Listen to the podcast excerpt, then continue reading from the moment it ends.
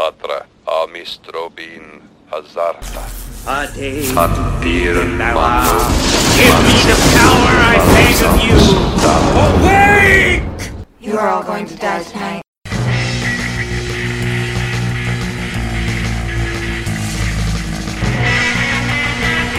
Shut it off.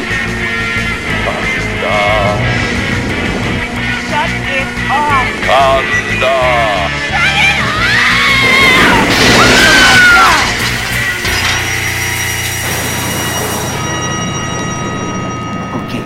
I'm drawing a line in the fucking sand here. Do not read the Latin. Hello, everyone. I am Rias Hall, and this is Don't Read the Latin. and this is Jennifer Lovely. Yay! And Yay. um, I think we're getting ready to start this show, so let's start it. Yeah. What have you been watching lately? I have a list. So I've not been watching a lot of horror lately because I was really I'm scared that I hadn't watched any because I'm just pretty stressed out in general lately because I'm looking for a job.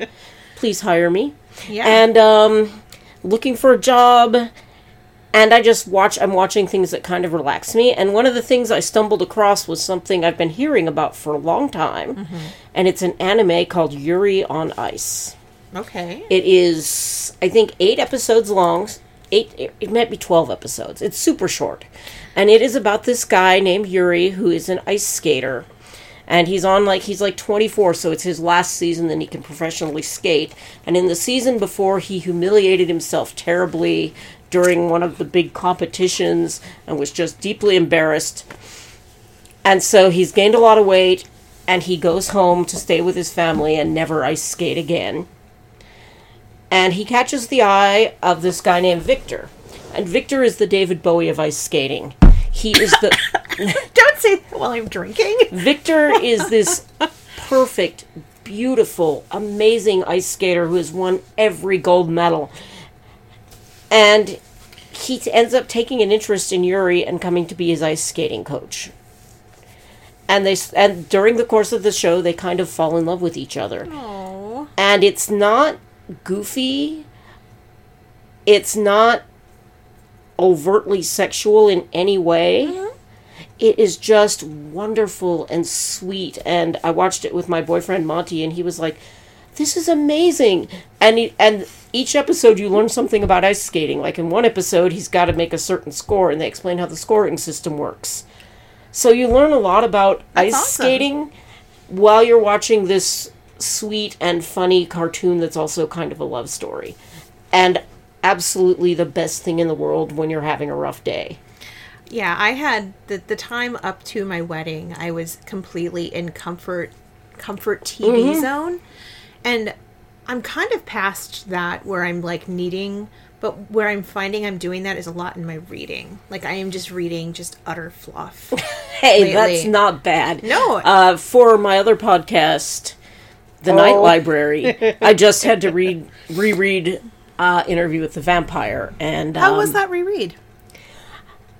That book is much more problematic than I remembered it. It's a lot of it was a lot of fun to reread it, but I'm looking forward to getting back to garbage horror about Yeah. killer jack o' lanterns again. Yeah. But that was also a secret plug for my other show, Well, The Night Library. Well, I, I will very happily provide you uh, the ability to talk about Yes. and um, other things I've been I've been watching. I started watching Castlevania on Netflix, which is an anime, but it's not the style of anime that I like, so I'm Yeah. not really into it. Um, today I finished off my rewatch of Hannibal season two. Oh my goodness, things happen in that season. Oh my so much stuff happens. We started watching. Uh, we're through season um, one, and we're a couple of episodes into season two. Um, but we've just like you know we've been watching all the comfort stuff, and Yeah. like, right now all of the fall TV shows are starting. Right. So we've been um, catching up on Supergirl and The Flash, which we also refer to as the Damn It Barry Mm-hmm. show. Um, but yeah, no, I was. We've watched a lot of television. I also um, Yeah. I know you weren't a huge fan of the first season of Channel Zero. Um, Not really. A lot of horror television, I kind kind of flat. I loved the uh, one costume, The the, the Tooth, Boy. Yeah. Oh, I love that costume. So there have been four seasons now, I believe. Um, and so I'm starting the second season. Um, excuse me. uh, I felt I felt a cough sneaking up on me. Right. The first season was Candle Cove. The second season, was the House with No that doesn't end. Uh, yeah, the the isn't it the nowhere house or the Something the, like the that. no end house? The No End so House, we watched yeah. the very first episode. It was fantastic.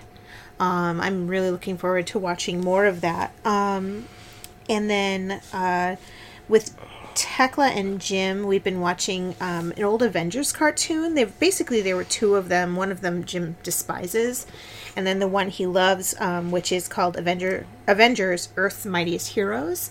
And the reason why he loves it is it has a lot of female characters in it. Uh, the Wasp is one of the major characters, and when they stopped it and then um, basically rebooted it. Um, gosh, what was the the next one? So there's Earth's Mightiest Heroes, Avenger. I think the other one's just called Avengers Assemble. But they basically got rid of all of the female characters and the Wasp and um, kind of tailored it a little bit more towards the movies. Um, Yeah. rather than the original comics, and then um, so you, the like the couple of female characters they have like did kind of like little tiny cameos, but weren't allowed to be primary characters anymore. But anyway, we've been watching it with Tekla because we've been watching some of the Marvel movies with her Mm-hmm. also. And so to give her kind of because you know we kind of been picking and choosing what Marvel movies we show her because Sure, some she's of a them kid. because she's a kid because she's nine. Um, but we've been watching that with her uh, in horror.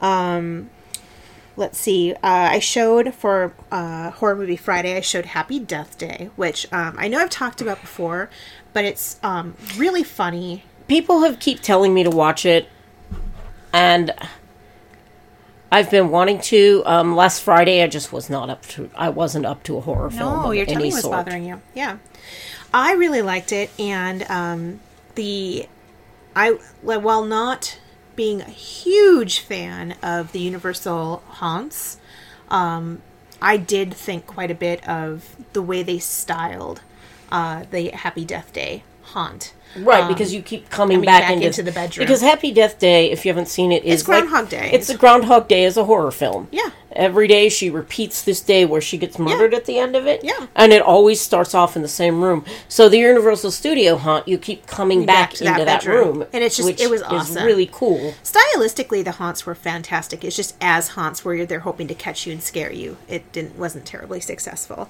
Uh, Overlord, we went and saw in the theater, and it was um, a Oh, lot. that's of that. World War II horror movie, yeah, isn't it? Yeah, and um, you know, um, medical experimentation, uh, and it was a lot of fun. Not terribly deep, but it was very, very tense. And it had um, Wyatt Russell, who is Goldie Hawn and Kurt Russell's son. And it was funny because uh, he's playing this character that is, you know, they have this platoon, I guess it would be, that is flying in. Um, and they're trying to take this one tower out before they do the D-Day Right. um, right, right. coming in. And he's like the one guy who isn't a part of their unit. He's like the one. He's the outsider. He's the outsider. And you know the whole show is really good. and I'm really enjoying the whole thing. Then towards the end of the movie, where he's just beat to hell and his face is bloody, and all of a sudden the camera catches him just right, and I'm like, Oh my god, that's Kurt Russell's son. that's Kurt Russell's son. um, and you know, waited until the credits rolled, and I was looking. Yep, that was that is exactly who it was. But it was a lot of Oh, fun. awesome. One of the movies And- on my list stars Kurt Russell. Oh, So we'll be talking about that later. Um, for uh, Jen's documentary corner, uh, I watched Feminist. What were they thinking? Uh, it was a Netflix documentary, and it is absolutely fantastic. It's talking about primarily about second wave feminism, uh, and basically there was this one photographer who really felt that women were looking different now that the, the feminist movement was going so strong. It was changing their faces. It was changing the way they presented They looked themselves. hard and manly. And they looked amazing and strong. Same And- thing. And she did this beautiful photo book of of all of these women that were working in the feminist movement, and it's interviewing them uh, now, looking back on their lives, on what they were fighting for then, what they feel like they're still fighting for now. Um, it's it's really hard being, and I'm I'm someone who proudly calls myself a feminist, and there's a lot of women who who don't like the word feminist anymore. Yeah, it's become a dirty word in some ways, Yeah. which is ridiculous. and and it was really interesting hearing uh, interviews with younger women in the documentary uh, talking about why they did have issue with it or why they do have issue with it. Um, it, it completely won my heart when um, it started talking to a lot of women of color talking about how feminism then and feminine, fe- feminine, feminism now is failing them. Yeah, because And- feminism, as even though women of color have been a huge part of it, Yeah. it's always been focused on white women. Women, yeah. Which, yep yeah, which a lot Like of the everything time, else in our a lot of the time we fuck it up. um, but it was really it was a great take, and it's it's really hard to discount, or it's really easy to discount the work that second wave feminists did because there are times where again they are they are creatures of their time where they will say things that come out badly now or Yeah. you know and but the thing is it's like like anybody give them an opportunity to reassess but you know we are we are part of where we've been that right. you know I, I know that there are women from other generations who still do a lot of victim blaming. Yeah. With, well, she went out dressed like that. What did she expect? Because that is what you were taught Yeah. from your parents. Yeah. And it's hard. It takes a while to unlearn that. Yep. But it was just it, it was a fantastic. It was I love I love documentaries and things where you get to look at different aspects of their life and especially and I love things that recognize especially women uh older, you know, in their 60s, 70s, 80s. I I love Oh my god, I saw an amazing documentary that you were going to love, but it's only on VHS. Do you have a VHS player? Yes. I will bring it over. I will Like, rent it and bring it over. Have you met me? I have VHS. I have Laserdisc. it's about this it's like a short half hour documentary. It's about these women who met in a all women jazz band in the 1940s You and are still a couple this. and it's Oh. just so awesome and they have been through so much love and i think they're an interracial couple nice. Which yeah Well, it, it's a really great Not that some documentary i will bring it over But but no, that's wonderful, and and I love I just love things that talk about women still existing, still speaking and being loud and being present at at every age. So it's just very important to me. Uh, do do do do do. Saw a whole bunch of Christmas stuff. We you know we watched we went and saw Nutcracker in the theater, which was adorable, and watched a Christmas story, which is only like the second time of watching it because I didn't grow up watching that movie. Um, you know, can't get a Red Ryder BB gun, you'll shoot your eye out. Yeah. Um, and it was charm. It was just as charming as the It's first charming. time I saw it. I- I just don't love it the way I so tend to do. find things with narrations like that really cloying. Yeah. When there's a narrator going telling you everything. um, I really wanted to watch Bryan Fuller's show Pushing Daisies, Oh, and the but narrator. the narrator is and it's just so twee. And I know I love Bryan Fuller, but I just I couldn't make it through that. I have been um because we've been watching Hannibal, and I don't know if Jim would like Pushing Daisies, but I really want to show him the very first of his TV series that I really liked. Um, God, it was the one that took place in Niagara Falls. Oh, it was uh something Falls, Yeah. Eden Falls. Yeah, I'll have to look it up, Yeah, but uh, I will share that. I will write that afterwards. yeah. Um, but it we'll figure out what it's called. It's just adorable and wonderful, and it's um It, it is super magical. Yeah.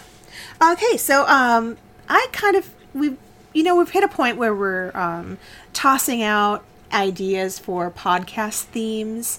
And so if you have any listeners, if you have any ideas of things you'd love to hear us um, revisit or uh, talk about, um, uh, please suggest them. I came Yeah, up. we have a Facebook page yes. for Don't Read the Latin. and uh, we will check it regularly. And if you have questions or just want to talk to us, let us know. Yeah. Uh, so the theme that uh, I suggested for this week was horror in a house. Um, for so many reasons, if it's a haunting, Now- or if it's home invasion, or if it's I took that differently. oh Mine, I thought you meant horror in a single location. no, That's okay. Plenty of yeah, because I had Dawn. Uh, my my first movie is Dawn of the Dead. It takes place entirely inside of a shopping mall. though I would love to do single location that um at some Okay, well, I have a list of movies that take place in a house. Huh? So some of the movies I have on my list I can still use. All so Well, and I have like my primary five, um, and then I have a couple of one-offs too that I don't quite hold as in high an esteem, because I just can't do only five.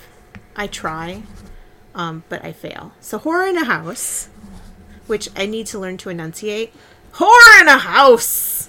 Yeah, this is this your list? Uh, no, right here. So, so the ones in squares are my primary ones. Okay, good. I don't have any of those. some of your ones that are starred I have. Okay. But yeah, okay, I got five. I've got some primaries. So it's why don't you throw out your first one, or we could just fill out throw out the best one. Oh no. Um, we'll start. I'll start with um, Rosemary's Baby. Uh-huh. Now, Rosemary's Baby does not take place entirely in the brownstone. There's a scene where she goes to the doctor. There's a couple scenes out of it, but for the most part, it's an it's takes place in that one building. Um, I absolutely love this movie. Um, directed by Roman Polanski. It came out in Sixty-seven. Am I wrong? '68. Sixty-eight. It's got Mia Farrow, John Cassavetes, and Ruth, Gordon. Gordon. Ah. And a lot of why I like it is because it talks of it. It shows the banality of evil.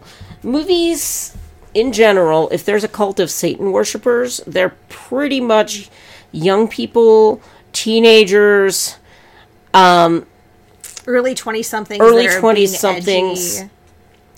but I really loved that in Rosemary's Baby, the the Satan worshippers were old people. They had been at this for a while. Yeah.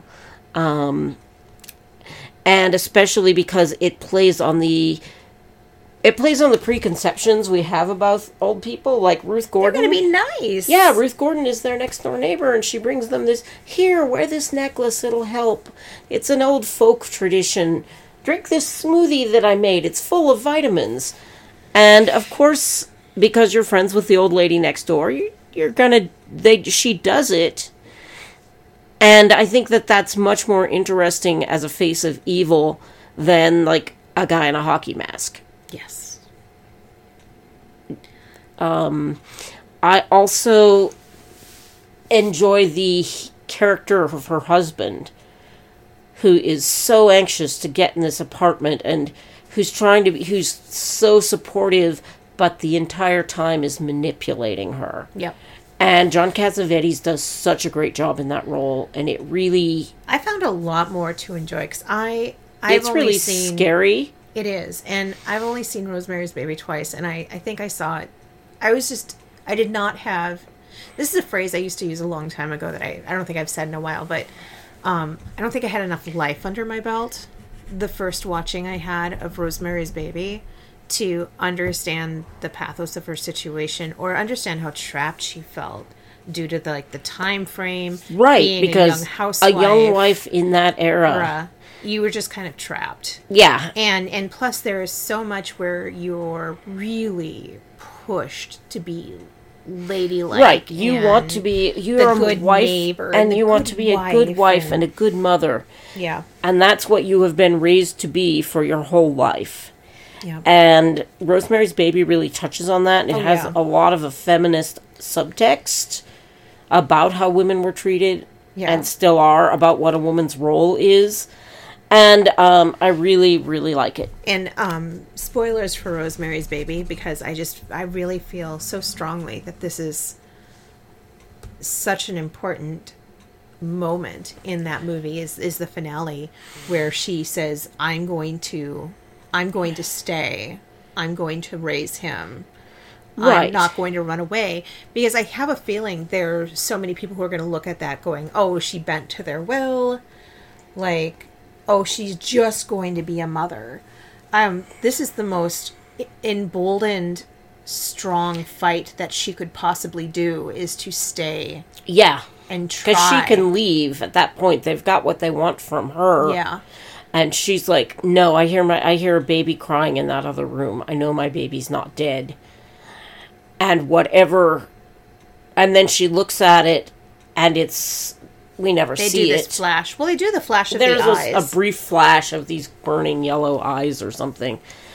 but i i get And then angry she when they reaches out and accepts the baby. Yeah. Which it, it's just when people discount the strength of that in the way that they discount um, the wife in the shining of the fact that the strength in what is done day to day to keep everything going and how hard they fight um, i hate when that is written off as just you know being womanly or motherly. Like because it discounts like the power in that to me. Anyway. All right, what's your first movie? my first movie is one of my you know of the last like seven years he's become one of my very very favorite directors and it's uh, mike flanagan's hush Oh, I didn't really like that movie. So we can talk about it. Yay! i love it uh, there are not that many movies and there are not that many horror movies that are to have a main protagonist who's deaf and it's kind of amazing how how the entire home invasion changes when someone can't hear uh, and it's just all done really really well. Uh, a uh, is, god what is his name? Something gallagher um, is like the the the serial killer. he's the serial killer. And um he's terrifying because he's he's not this huge guy. I mean he's kind of the robert englund of you know of modern day because he's not huge and terrifying. He's kind of this slighter kind of nebbish looking man um that when you do see him you don't think oh my god that person inspires terror in me but he is terrifying in this role. Um, and I just uh uh he the the director still manages to throw in those like unreliable narrator moments that each time they happen I still appreciate them and it's never become the oh it's a twist moments for me uh and I just think it's just a fantastic movie See, I didn't like it that much. Um and I can't really put my finger on why, which makes this a bad Mm. argument. just didn't like it just wasn't your bag but that's okay It reminded me a lot of a movie that's an older movie called Wait Until Dark. oh, and that is with, uh, about- yeah with uh Hepburn Yeah, Audrey Hepburn and um yeah, this she plays a woman who is blind and a man breaks into her house to murder writer, her. a writer or director of that movie just recently I- passed? I don't know. thought. Anyway, but yes, I'm not sure because I didn't.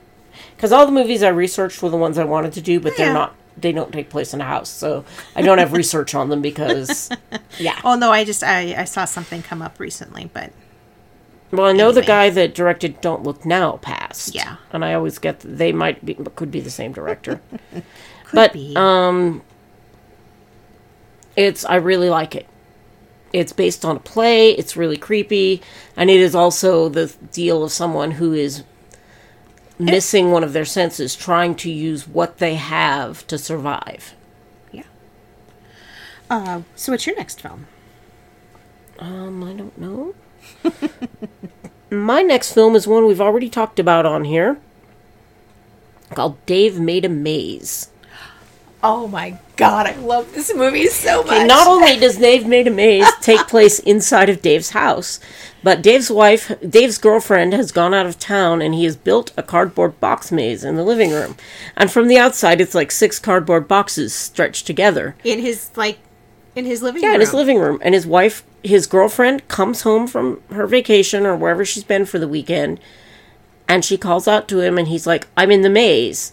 And she's like, oh, "Come why out! come out." And he's like, I'm lost." and he's like, "But don't come in because I don't know how to get out." And so she and gets a she's like, "It's six together. cardboard boxes. Know, What's just- going on?" yeah. And so some friends. So he's like, he tells her to friends to call, and she calls them, and then they tell some other people, and these people end up going into what is sort of a d- dungeon crawl adventure. It's a labyrinth. It's just It is just this inside. It's this massive labyrinth. All of the sets and props and everything are made of cardboard, or paper. cardboard or paper. If and, someone and every once in a while they'll walk into a room and everything will change. Like there's one time where they walk into a room and they are all turned into paper bag puppets. yeah, and there's no explanation given for it. You don't need an explanation for it, And and, it is. It's funny. It's and the funny, character actors are wonderful. And it's also it. a horror movie. It has a great monster in it. There's a minotaur that's pursuing them through the maze that they have to figure out how to stop. And um yeah, it is a comedy. It's it's it's a very light horror movie, but it's got some stuff in it that will stick with you. And we're not Yeah. going to tell you what it is, but it's fantastic. It is. Yeah. it is just so fantastic. it's absolutely worth watching and it's kind of a lesser known film. So if you haven't seen it and you haven't heard us talking about it before, you're welcome. What's your next movie? Um, one that. See, there's a couple of them that are like so high up there, but I feel like they're really well known. Right. Um, I recently rewatched Misery, and was that on your list? Yeah. Well, let's talk about Misery then. Go ahead. Uh, so I recently rewatched it, and I feel like Misery holds up really well. Oh, it does. Um, we were just earlier talking about toxic fandoms, and uh, there's a poster child for toxic fandom right there. Yeah, yeah. Because toxic fandom to me is when people within a fandom aren't satisfied with enjoying the final project, they feel like they should have input to the final product. Yeah.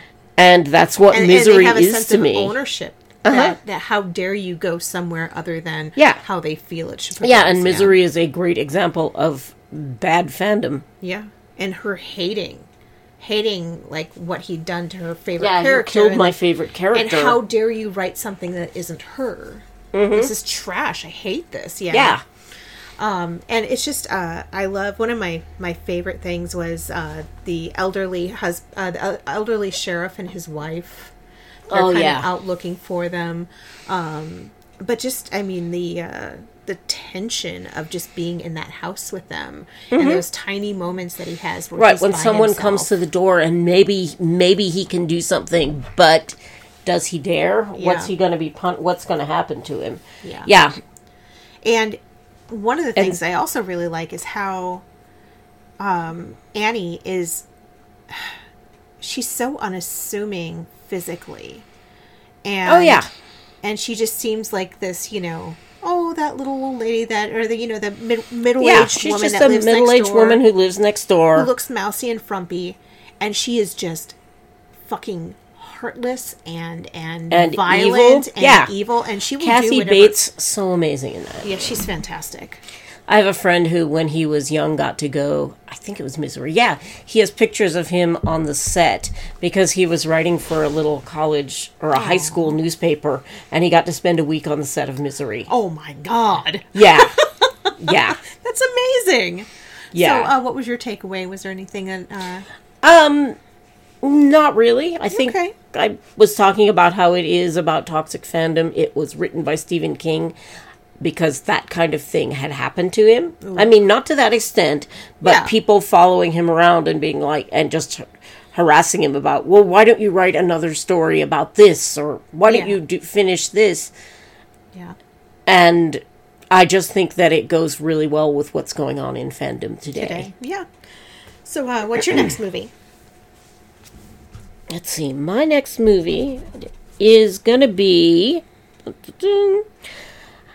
a little thing called 10 cloverfield lane I fucking love that movie. I, don't, I don't know if I'm ever going to be able to it watch doesn't it take place in a house so much as a bunker um, it's about a woman who ends up isn't she in a car Gets in a accident car she gets in a accident car she's accident rescued. and a guy rescues her and brings her into the house and he's like I'm you're going to be okay. I have medical skills."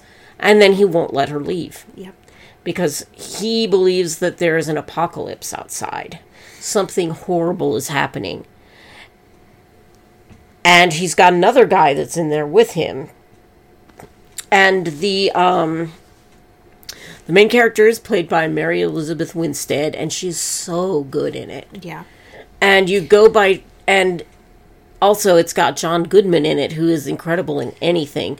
And by turns his character is the nicest guy. He's like you thwart him in any way, Right. And then he's terrifying. but then he just becomes this giant terrifying monster and I, I know people were mad because they're like it's it's supposed to be a cloverfield movie it's not about a giant monster knocking down buildings but in a way it's scarier because that's being trapped in a building with someone that is that is friendly to you one moment and terrifying to you the next. And even though he's not harming you will not let you leave. Yeah, there's a there's a Is- sense of peril the entire gives you time. this amazing sense of peril and fear. And i absolutely love that movie. Um, it's got a great moodiness to it and it's a good example of why you don't necessarily need a giant scary monster to make a movie frightening Yep. Yeah. Absolutely. Um my next movie is a really lesser known movie and it is Haunter. oh i haven't heard of it tell me about it It is it is kind of in the same sense as uh, uh, Groundhog Day. Um, it is kind of in that that vein where the day keeps happening over and over Okay. again. Uh, but it's a girl who's trapped, um, and she it's like with with everything. She's very much that goth girl from like Right. 86, 87. yeah i know that girl we just saw her in And- Pyewacket except it's the sweeter version. well, not too sweet because you know she she Right. it- it's a little uh, problematic with her. But they just keep waking up in the house every day, and it's her parents and her little brother and herself, and it, it has Abigail Breslin in it, and um, Stephen. Gosh, it's going to drive me nuts. Uh, Stephen McHattie, I believe, who um, uh, is just he's he's kind of the the bad guy in it and you just get this like kind of rolling sense of unease and peril and threat from him. Uh, and it's just you know it's a an interesting take. It's it's kind of a ghost story. Well it is a ghost story. Um, and it's just a, a really neat take on uh, like a serial killer and a ghost story and uh, it the soundtrack you know the music like because it's you know the era in which she's from and the girl that she is you're Yeah. like oh you're like i was that teenage girl Yeah. and uh, it's just fantastic and it's like nobody really talked about it when it came out and it was just so amazing and fun Another movie that takes place in a house that I really love that's lesser known is a movie called The Baby's Room. Oh my god It is a i love that is movie it so much Spanish or Argentinian? I'm it's fairly it's sure from it's South Spanish. I think it's Spanish. I believe it's directed by the guy that directed Acción Mutante. yeah Which oh, I can't remember his name. He also did well, he's a great he's a really good horror director and most of his films and he's done a bunch of like kind of um, horror comedies Yeah, they are not great. I saw I've he seen a did couple do of like witches witchin' and bitchin' He did Witchin' and Bitchin'. He did the, the one that i want to the see Day of the Beast, which is oh my god, I love Day of the Beast. see that's the one i've always wanted to see but i have to go to scarecrow to get it because it's not really i haven't been able to find it. I'll bring it, over sometime. else. Yeah, it's only available on VHS. yeah And it's a Ale- Spanish Alex VHS, so yeah, de la. Iglesia Yeah. his name And Alex de la Iglesia mostly does crazy over, or most of his films are crazy over the top.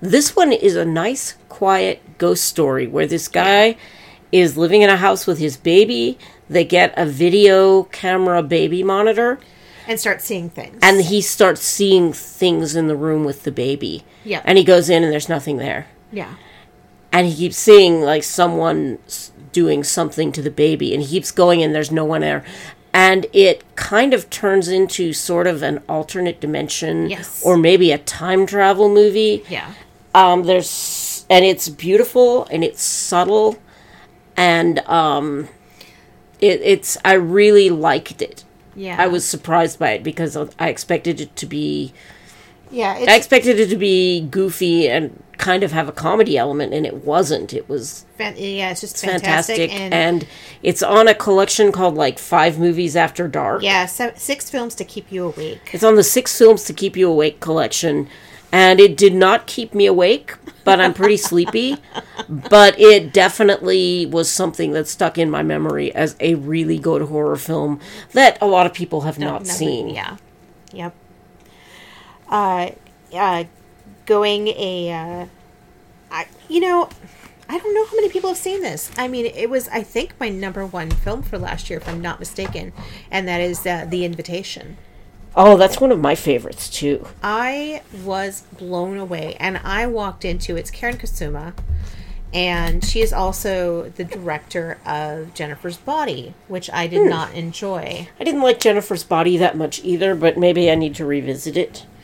I don't Um, know. I just didn't.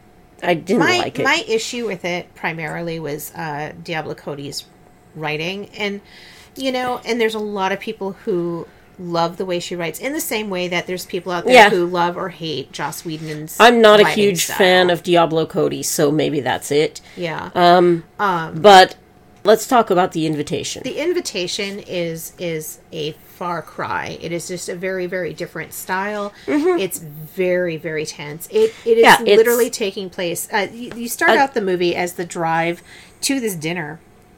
Uh, that a man is going to with his current girlfriend, but he's uh, going to a dinner. He's gotten invit- invited to a dinner at his ex-wife's house. and her ex, the ex-wife is Has, there. has since remarried Mhm, Her husband is there. there, and it's getting together all of their old And- friends. Right, and it's all the people that used to be in their social circle. Circle. The ex-wife and Part- the ex-husband. Yep. And part of what drove them apart is the fact that the, a child that they'd had had passed. Yeah. Uh, and it, it ended their marriage. Right, there Um, was a lot of. I think the child drowned in the bathtub or something. I don't remember how, I but there was a lot of recrimination between them over whose fault, it, was. Yep.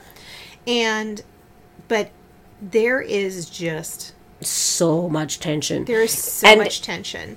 Um, and it lasts the whole movie Right, because I- more people will show up and and it just gets worse Right. and worse and worse. And the reason I like it is because you, if you're a person that has social anxiety, you've been to that party. it's like you're sitting at a party and suddenly your brain says, "But what if everyone in this party is really here to murder me?" And then your brain starts coming up with reasons why everyone at the party has a reason to murder you, yeah. and you get more and more paranoid, and then you're like. I think I'm going to call it night early, guys. So, yeah, I, I love that movie because it makes you feel the tension you feel if you have social anxiety. And there is a stinger at the very end of the movie that broke my heart. You know what I mean? Don't talk about it. We can't talk about I'm it because it is the surprise it. ending, but oh my god. When you realize. the, the mounting like you've been tense and horrified the entire movie and as things happen and things continue to go wrong and people are horrible and then at the end it just takes it up a notch and, and then the, and then the credits roll and you're like you're standing you're just sitting there in shock. jaw I slack. loved it. It, was, was fantastic Yeah, It it's one of my favorite recent horror films too. yeah uh, so what's your next one Oh my god, I don't know. well i have quite a few Um, just give me a minute. all right Um, pressure pressure pressure pressure pressure another Spanish film. I think it's Spanish. Is REC. It's an. It's See, unlike the other movies I've talked about, which are kind of I guess story we're movies. talk about Rosemary's Baby. We can talk about REC because it's in an apartment building. It's many people's house. okay, we won't talk about REC. Well, we've talked about REC on other episodes, so it's not like REC isn't getting the love. All right. then I'm out of movies. I'm sorry. That's okay. It was a misunderstanding. Well, I've got a, a bunch that you probably. When you said movies that happen inside, I said horror in a house. I assumed you meant one location, and then I could talk about Horror Express or Chopping Mall. I kind of wondered when you mentioned shopping mall. All right. I've got a couple others, but they're things I've talked about so many times. yeah. yeah. I mean, Um, The I was- Haunting. I was going to bring up haunting as the apex of Yeah. like horror in a house. horror it is just so fantastically done and i am i am still i'm going to also recommend haunting uh haunting of hill house um it is a very very different take of the haunting but i think it's a very respectful and loving variant of it It's an homage to The Haunting. yes Let's put it that way. yeah but uh, the haunting is just it's just fantastic and everybody's trapped inside that house together and it's just it's just wonderful and everybody should watch it And read it. and read it I am just about to start reading it, in fact. uh, let's see, what else have I got? Have I got something here? i have your next which almost entirely takes place in the house. There's a slight uh, there's a beginning as they're driving up to the house to go see the family and then there's one kill that happens at a neighbor's. But almost entirely it takes place in the house with the family because basically when like even one sister tries to run out of the house um, bad things happen so All right. well, then what about Get Out? That happens. it's almost entirely in that house It's almost yeah. entirely in that house, and it is a terrifying movie. it's fantastic I mean, I know that it's probably a scarier movie per people of color, or it's scary in a different way. Yeah. But I think what makes it such a great horror film is that it is effective for everyone. everyone Um, I've seen that idea done before. There have been other horror movies with the same basic plot element. But this one, it really brings together a lot of current fears. It brings together fears of being betrayed by someone that you love. Yeah. Um, because of the way that his girlfriend is all oh Has I love you so in and- yeah. much. And so it's got the betrayal of by someone you love. It's got the horror of a human being being auctioned off. Yeah. Um, it's yeah it's got the horror of being out of being unable to control what's going on with your own body Yeah. which is a great thing Yeah. uh, in horror films um yeah it, it hits so many different places that it's just an amazing horror film um i absolutely love it and i am super excited to see what anything else, else that yeah yeah what else uh, he does. Peele does jordan yeah. peele. Yeah. He's talked about doing a new variant of uh, the twilight zone. Um, it sounds like he's even moving into producing and getting other Yeah. people that's going to be awesome because we need more more voices in horror that aren't old that aren't white guys yes. There's a lot more i mean there've always been some women that were hor- that did horror directing but the really good films by female horror directors are kind of few and far, far between. yeah. Like yeah. Um i think what i'm gonna have is i mean there's you know poltergeist which all takes place pretty Yes. much in the one house. Um, but i've pretty much lovingly covered that in so many other episodes. Yeah. I'm gonna bring we- up uh, poltergeist 2 is really good too. Yeah also takes place in a house these people have the worst luck with real estate They really do. Their entire family does because then they, you know, they get into a condo. I'm I'm one of the few Well, people that I no. actually really I actually really like three. I love Poltergeist three. But yeah, that's not the whole family though. That's I the know, little I- girl. She goes into foster care or something. no, she's uh, uh goes to visit her uncle. Oh, jeez, that poor kid. that that that poor Um, kid. Yes, In real life too, because No. she passed away from some And it- terrible sickness. it but was uh, her kidneys failed, and uh, the sad thing is, is uh, they didn't quite realize, uh, and it could have it could Yeah. have been prevented, um, but they kept thinking it was something else. right. Um, the last movie I'm going to talk about is another kind of lesser known, um, and doesn't entirely take place in the house. Uh, there's a movie called Honeymoon. That is and- mostly takes place in the woods. Does it mostly take place? There's been some time in the house, but I seem to remember all the. I remember. I remember. Well, there's a point in the evening where she runs out into the woods, and he like goes and finds her and brings her back.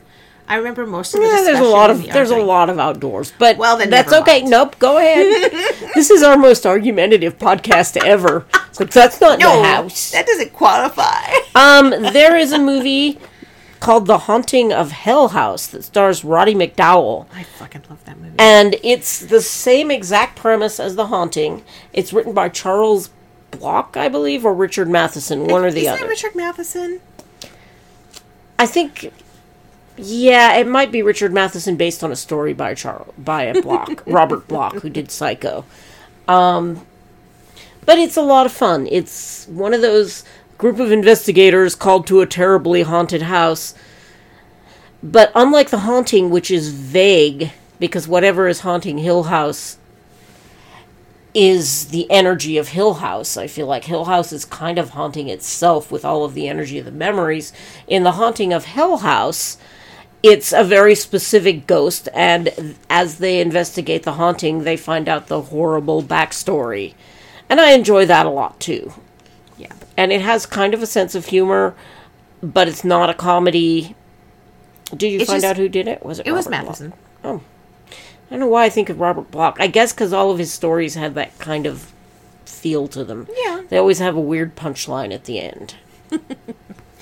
Uh, the last, I, I don't really have anything really to say, but the other two that I was like, oh, I should kind of wanted to talk about was um, the Last Will and Testament of Rosalind Leigh, which I really like. It's very stylized. It feels kind of like a stage play. It is pretty much just one man kind of talking to himself and remembering things. And the other one is, um, you know, the other one doesn't entirely take place in the house, so I'm not even going to Well, what is about it? What is it? Don't breathe. Oh, it's a It's a home invasion from the. it's a story about my asthma, is what it is. Hi, Maggie. Hello, sweet kitty. But a lot of it takes place outside, so I'm, I'm dropping it.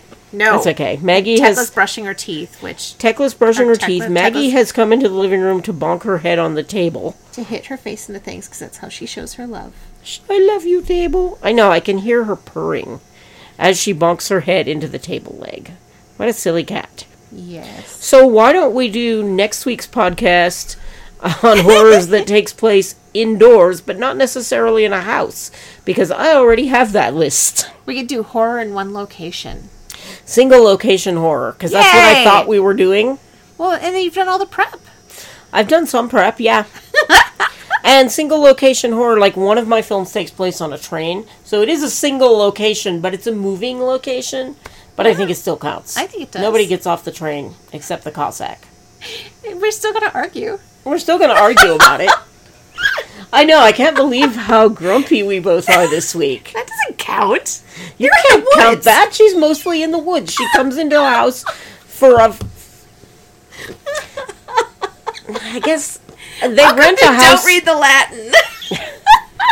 Yes, where two older ladies complain. Hell, that should be like our byline. Okay, don't read the Latin. Where menopause meets meat cleavers.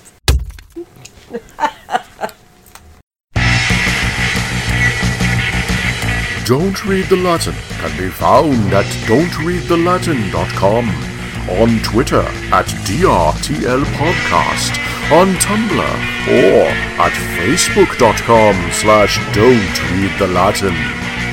Please rate us on iTunes and tell your friends and fiends about us. We're dying to meet them.